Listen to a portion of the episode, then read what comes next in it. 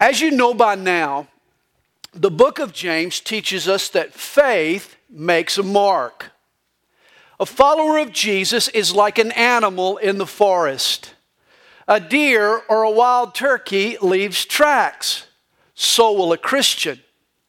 You'll see evidence of where they've been and how they've lived and what they've done. Christians leave tracks. Unicorns don't leave tracks because they are the figment of someone's imagination. Bigfoot doesn't leave tracks because Bigfoot doesn't exist. And if he did, you can bet that some former governor would stalk him down, bag him, and then mount him on her mantle. Jackalopes don't leave tracks. Have you ever seen a jackalope? A jackrabbit with a rack of antlers? Of course you haven't, because there's no such critter as a jackalope. Imaginary animals don't leave tracks. You have to be real to leave tracks. And the same is true with Christians. Imaginary Christians, pretend Christians, they don't leave tracks. They confess a faith in Jesus, but they've never surrendered their life to Him. Thus, there's no evidence of faith in how, in why they live, and in what they do. You know, there are a lot of folks, especially here in the South, who have a false sense of security. They've walked an aisle, they've mouthed a prayer, but they were doing it because their parents expected them to, or they were trying to impress a girlfriend, or they were just scared down the aisle by some pastor who kept dangling them over the flames of hell. It didn't really mean anything. And yet today they assume that they're right with God. Sadly, these are pretend Christians, and their life leaves no tracks.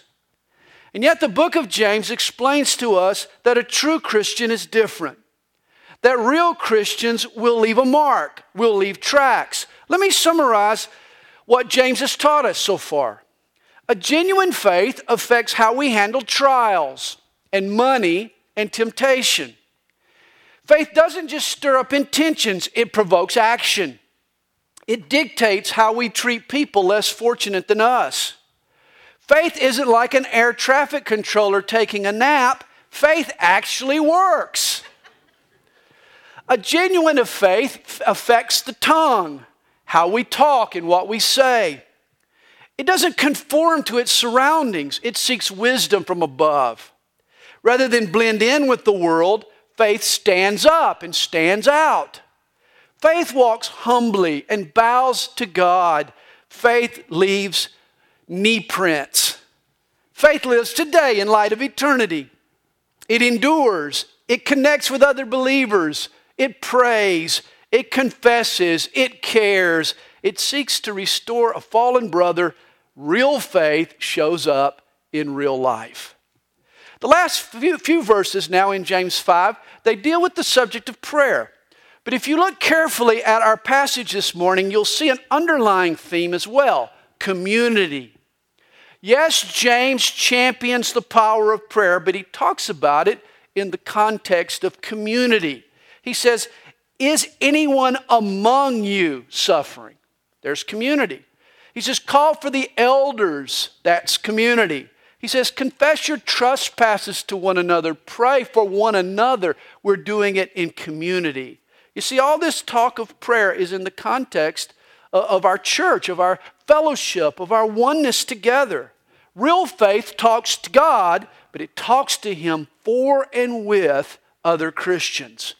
We pick it up this morning, chapter 5, verse 13. James writes, Is anyone among you? Notice he assumes that we're together. And remember what we are together we are a family. We are bound together by mystical cords. The Holy Spirit makes us one.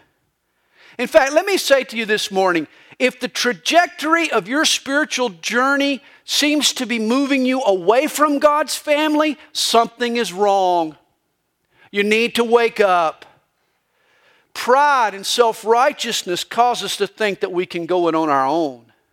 It's the Holy Spirit who brings us together and bounds us with inseparable cords. If we're walking with God, our relationships with each other are become, going to become more important, not less important. I'm sure you've heard the old saying blood is thicker than water, but those who walk in the Spirit realize spirit is thicker than blood. Well, James writes, Is anyone among you suffering? Now, here's what happens when we come together and when we realize that we're one body. We become aware of each other's needs and hurts. We're one body in Christ. And here's what everybody's body is quick to identify where it hurts. We all can talk about our aches and pains, can't we? As a matter of fact, if I wanted to start a conversation with you, the easiest way to do so would, for, would be for me to ask you about your ailments. Oh, we could really get you started. You'd end up spilling the beans. Rarely do we sidestep our hurts. But as we grow together, we become conscious of each other's sufferings. What do we do with them? Do we just talk about them? Do we just commiserate with each other? Do we just sulk with one another? Not so. James says, Is anyone among you suffering? Let him pray. Think of it this way think of another family of little tots, maybe five or six little kids in a family. They're out playing on the playground when all of a sudden, little Johnny falls off the swing set. He takes a nasty fall. Understand, none of these kids are going to be inclined to want to treat the boo boo themselves.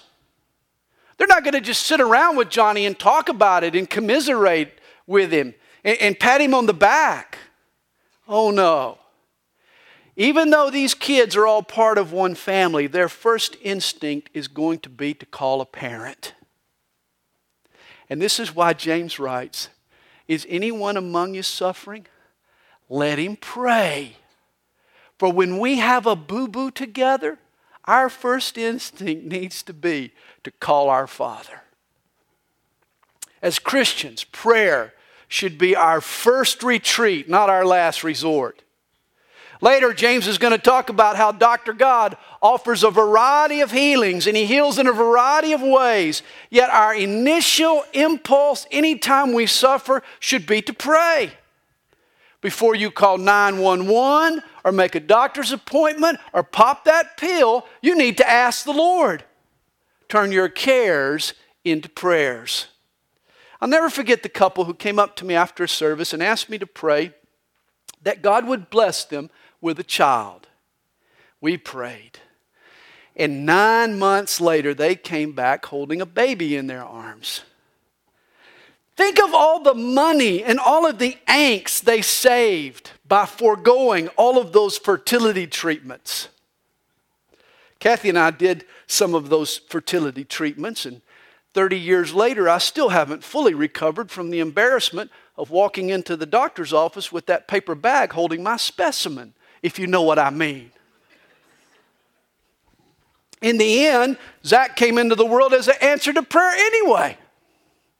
Now, I'm not saying God is against fertility treatments, not so. God uses all kinds of doctors and remedies. But before you seek a practicing physician, why don't you consult the great physician? When we suffer, our first recourse should be to pray. You know, there's a woman in South Dakota named Diane who has now received several personal phone calls from the governor of her fair state. Now, certainly South Dakota doesn't have a huge population, but it's odd that Diane keeps getting personal phone calls from the governor. The last call he made to her was to check to see if Diane was satisfied with the road repairs that the state had made. Well, a news, national news agency, they kind of got caught wind of Diane's familiarity with the government, and they asked her to explain why she was getting these calls from the governor. And this was her simple answer I have found that shaking the tree from the top gets the fastest results. I like that. Apparently, when Diane needs, has a need, she doesn't beat around the bush with some underling. She goes straight to the top, to the governor. And evidently, she has his ear. And this is the attitude James encourages us to adopt. If you have a need, If you're suffering this morning, you need to go straight to the tip top. You need to pray and ask God to intervene on your behalf. James writes, Is anyone among you suffering? Let him pray. But then he says, Is anyone cheerful? Let him sing psalms. In 1 Corinthians 12, Paul tells us that when one part of the body hurts, the whole body hurts. But when one part of the body rejoices, the whole body rejoices. Notice joy as well as pain ricochets and reverberates throughout the body. You know, if you're suffering, it's a sin to keep it from the people who love you. But you know, if you're rejoicing and praising God, if you're on a spiritual high, if you're riding some blessing from God, it's also a sin for you to stay silent. You should tell somebody. You know, there's a disease that's kind of running the circles among Christians today. Maybe you've heard about it. It's called cheerfulitis. Cheerfulitis. It's terminal, by the way. There's no cure. I've been told it begins in the heart and then it spreads rapidly. Soon your mouth starts to smile and your hands start to clap and your arms start to raise. And before long, your feet want to dance. And the only relief for cheerfulitis is to sing or to hum. To keep from just exploding with joy, you have to express your praise. And you know, this is where we cheat each other. Oh, we're so quick to share our sufferings, but why is it we hoard our hallelujahs? If we barked out our blessings as often as we prayed for our pain, we'd be a rich source of encouragement to each other. Hey, when folks see you coming, do they expect to be bummed or blessed? James says, If anyone is among you who's suffering, let him pray. If anyone's cheerful, let him sing psalms. And then he says, If anyone among you is sick. And the implication is, we will all be all the above at various times. Have you noticed life is like a roller coaster? You suffer some, you rejoice a lot, especially if you got your eyes open to God's blessings. And there are times when you get ill. You know, the man that God made was resistant to disease. Adam's sinless body warded off sickness. Viruses and harmful bacteria bounced off Adam and Eve. But after the fall, cracks and chinks showed up in their immune system. Adam and Eve had to start sanitizing their hands and washing off germs. Today, humans are all susceptible to illness. I'll never forget one trip I made to Haiti. I survived the Haitian bush, the malaria, the tarantulas. You know, I made it through it all. But then on the flight home, I ended up sitting next to a lady who obviously was deathly ill. I flew and I got the flu. I was in the wrong place at the wrong time. And it can happen to any of us. All it takes to get sick is to be in the wrong place at the wrong time. But likewise, all it takes to be healed is to be in the right place at the right time. Now, you'd think the best place to go if you're ill is to the hospital. Not necessarily. In fact, they tell me the odds of contracting an infection in a hospital are sky high. No, the best place to go when you're sick is to church. As long as you're not a baby in the nursery, or as long as you don't hug a lot of people, especially me, you ought to come to church when you're sick. This is what James tells us in verse 14. He says, Is anyone among you sick? Let him call for the elders of the church and let them pray over him, anointing him with oil in the name of the Lord. You know, it's odd that the most popular excuses I hear for skipping church is I didn't feel like it, or I was under the weather, or I had a headache. Folks stay away from church when they're sick when that's the best time to come. Luke chapter 5 recounts the story of a paraplegic whose friends brought him to Jesus. The house that day where Jesus was teaching was packed to the gills with people. And so they had to tear a hole out in the thatched roof in order to lure this man down to Jesus. But I love how Luke prefaces the story. Verse 17. Now it happened on a certain day as he was teaching that there were Pharisees and teachers of the law sitting by. who had come out of every town of Galilee, Judea, and Jerusalem. And the power of the Lord was present to heal them. I like that. Apparently, there are times and there are places where God's healing power is more available. Where God shows up especially and deliberately to heal the sick. And one of God's healing hotspots is the church. Whenever you meet with God's people and you're sick, call for the elders, for the pastor, and the leaders of the church and ask them to pray for you. They'll lay hands on you. They'll anoint you with oil in the name of the Lord, and they will pray over you. And get this the elders, they don't even check your health insurance to see if you're covered before they treat you. They don't charge a copay. Elders don't make you sit in a waiting room. The elders have never required anyone to pee in a cup. The elders are people who love you. And here's what they will do first, they will anoint you with oil.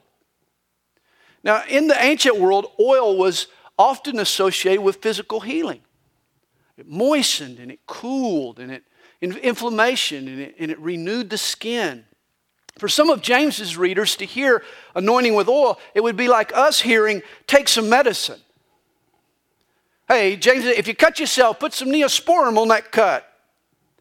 You know, if you got a headache, man, throw down a few Advil. If you tear a tendon or break a bone, seek out an orthopedic. You know, the Bible never forbids surgical and medicinal remedies.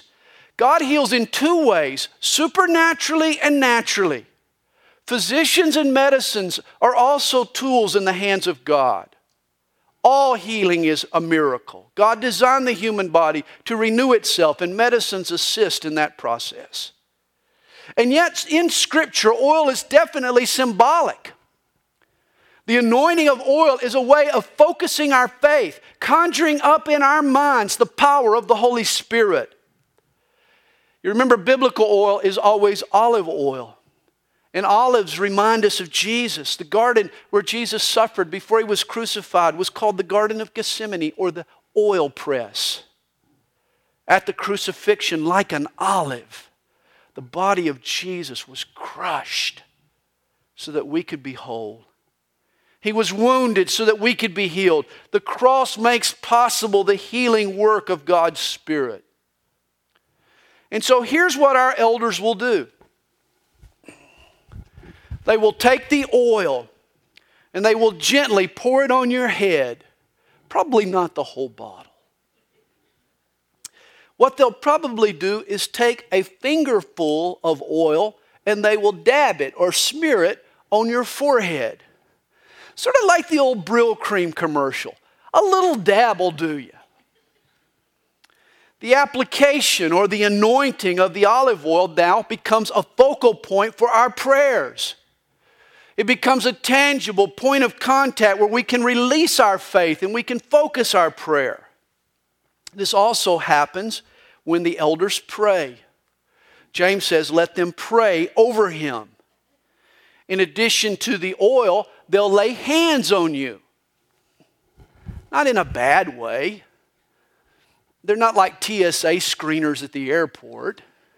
Got more tact than that but they'll lay hands on your, on your head or on your shoulder, or, or if appropriate, the spot of the ailment. And they'll pray for you.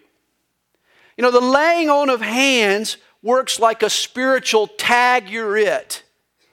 You know, we can talk about pray, healing all day, but when I lay hands on you, I'm saying, tag, you're it. You're next. We're now expecting something supernatural to happen in your life. Suddenly, the laying on of the hands becomes a point of focus and contact for our faith. So when you come to the elders for prayer, here's what they'll do we'll dab on some oil.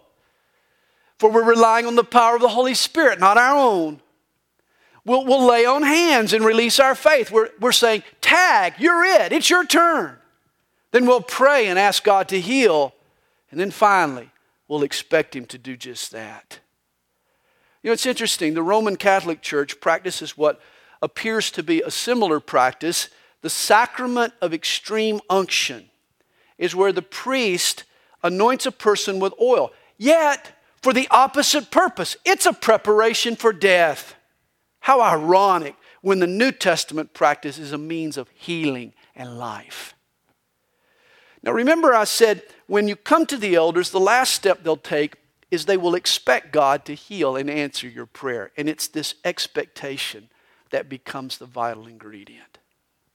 For it's not just prayer that saves the sick. Notice verse 15 puts it, and the prayer of faith will save the sick, and the Lord will raise him up. People are healed when we pray not doubting, when we pray in faith.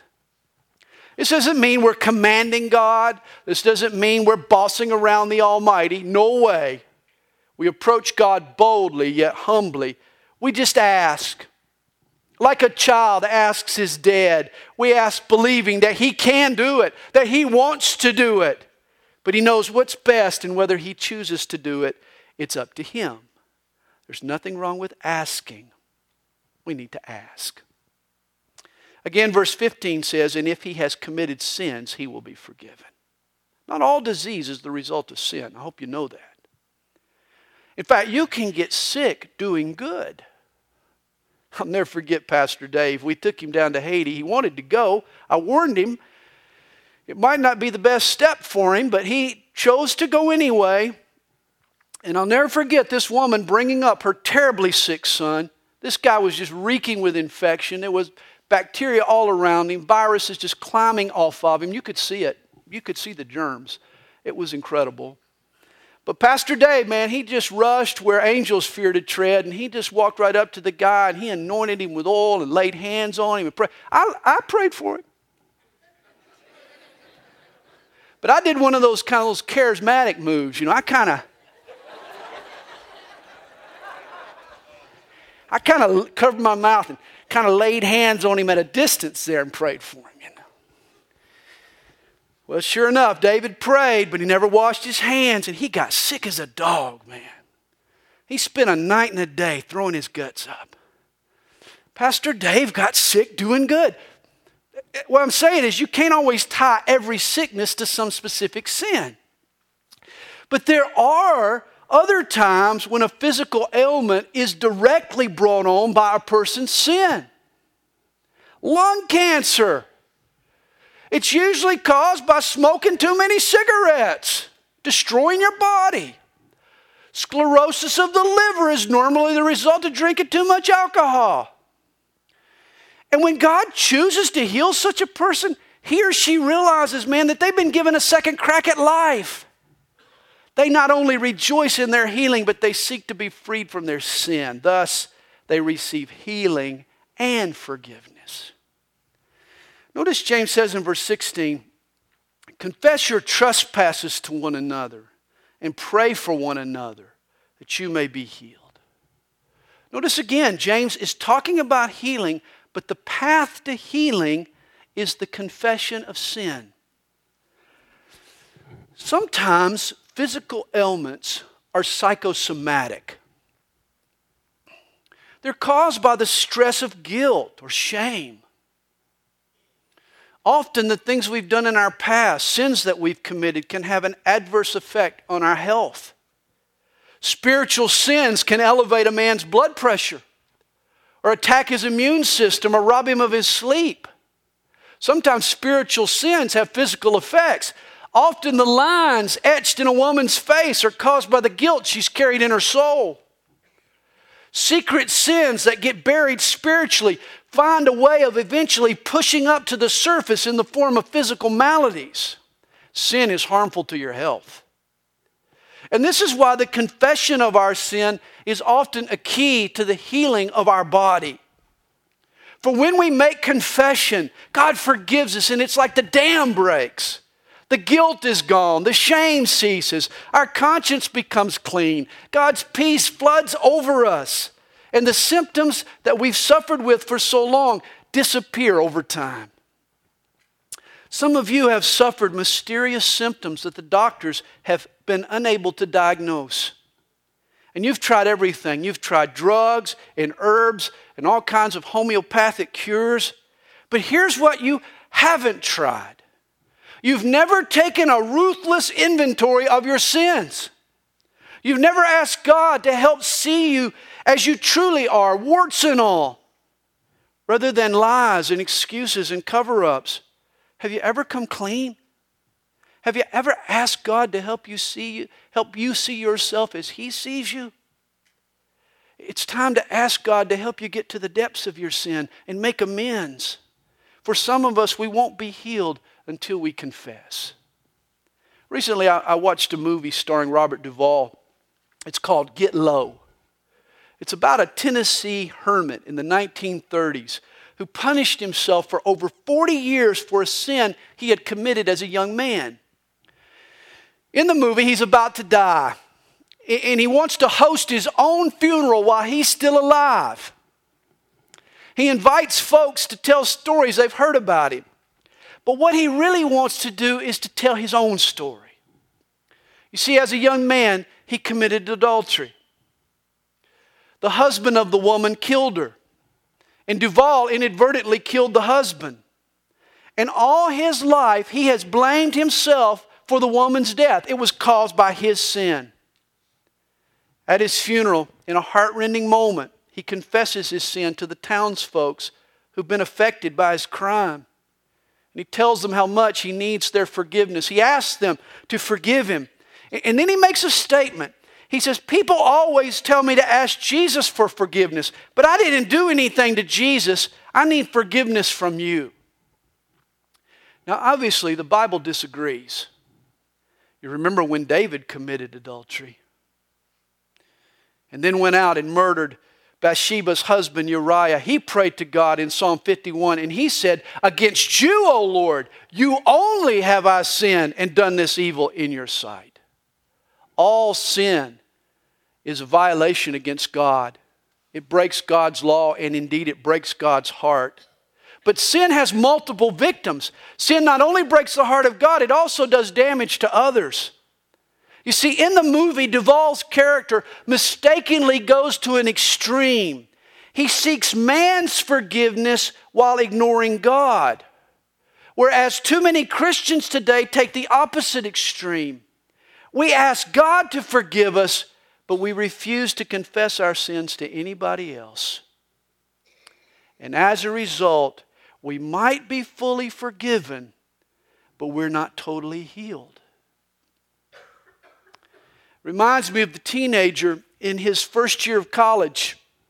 For weeks, he just took his dirty clothes and threw them into a mesh bag. Well, on his first trip to the laundromat, he just tossed the bag of dirties into the washing machine and turned it on. Well, when the boy retrieved and started folding his clothes, he was disappointed. His clothes were still dingy and dirty. An older lady had watched his methods, and she explained that if he wanted his clothes thoroughly clean, he needed to unbundle them one at a time and separate them before he put them into the washing machine. And this is how you and I need to treat our sin. You see, I'll never be able to confess every sin I've committed. I don't remember a lot of. A lot of the sins I've done, I, I weren't conscious of them when I did them. But a serious confession will get as specific as possible. You know, some people just make a veiled, ambiguous, general admission of sin, but such a confession is incomplete. I need to see my sin through God's eyes. I need to unbundle my sin and separate them one at a time. In Roman Catholicism, you enter a dark booth and you confess your sins to the priest. In therapeutic counseling, you lie down on a couch and you confess your sins to a professional psychologist. Other people, and I don't understand it, but they do, they go on television shows and they confess their sins to Oprah and Dr. Phil and Jerry Springer. Then they get in fights with their mother in law. But God tells us to go to church and confess our sins to one another. Go to church and confess your sins. Boy, most of the time we come into church, we're trying to cover up our sins. We're trying to put this big facade on. True confession is about living an open, transparent life. It's about emptying our closet of all its skeletons. It's about being honest with our weaknesses. Pride causes hypocrisy. Humility allows us to be real with our struggles. And God wants church to be a grace filled, judgment free zone. God wants church to be a place that fosters honesty and allows us to confess our faults. He wants church to be a place where we can live in real forgiveness. Well, in verse 16, James sums up his thoughts on prayer.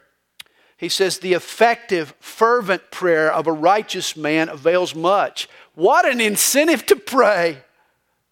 You know, it's been said prayer is the slender nerve that moves the muscle of omnipotence.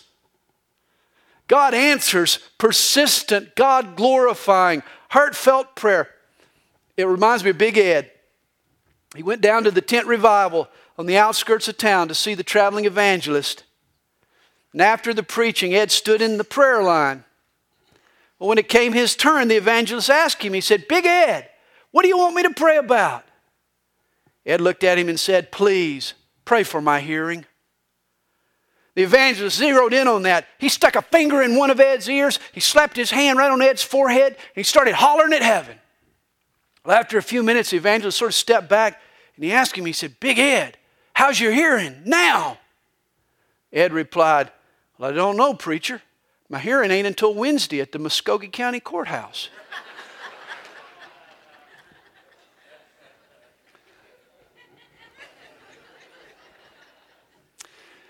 apparently, it's not just prayer that avails much, but it's effective prayer.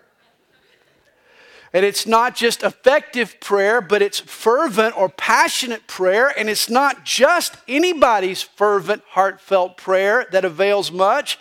It's the effective, fervent prayer of a righteous man that avails much.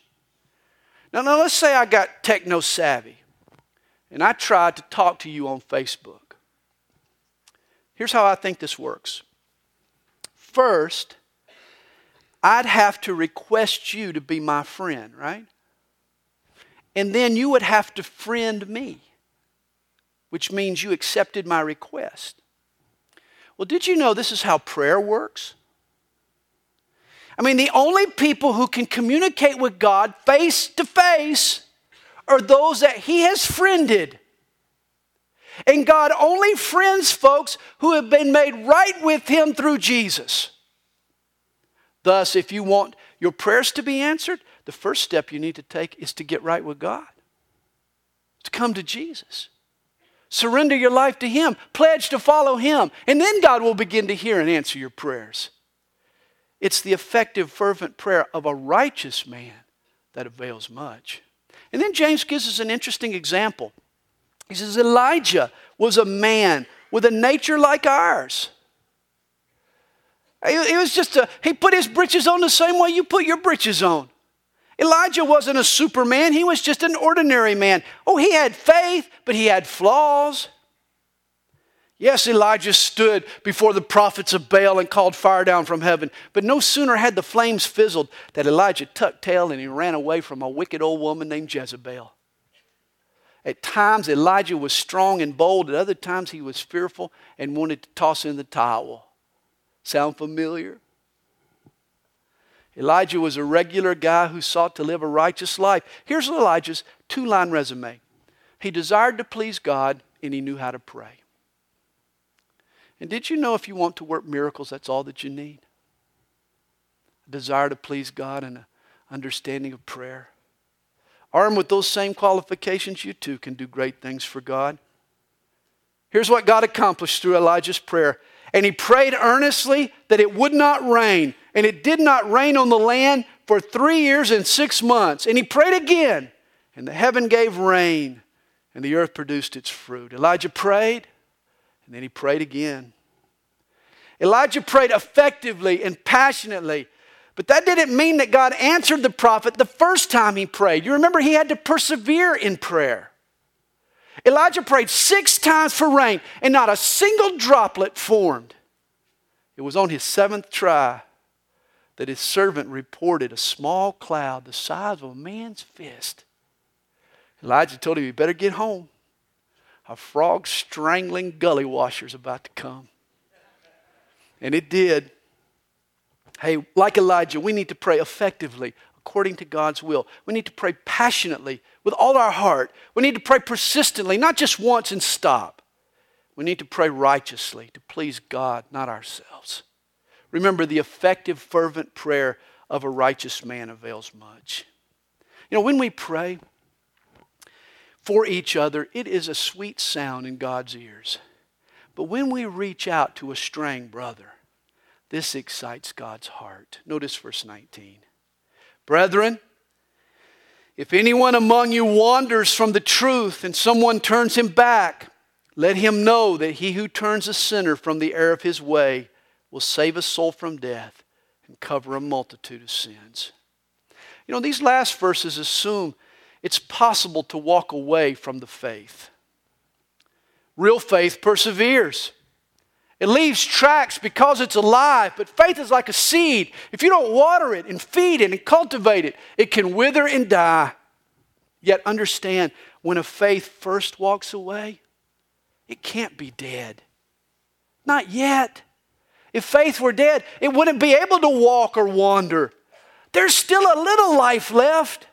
And blessed is the brother or sister who follows those tracks, no matter how faint, and finds the wanderer and woos them or turns them back.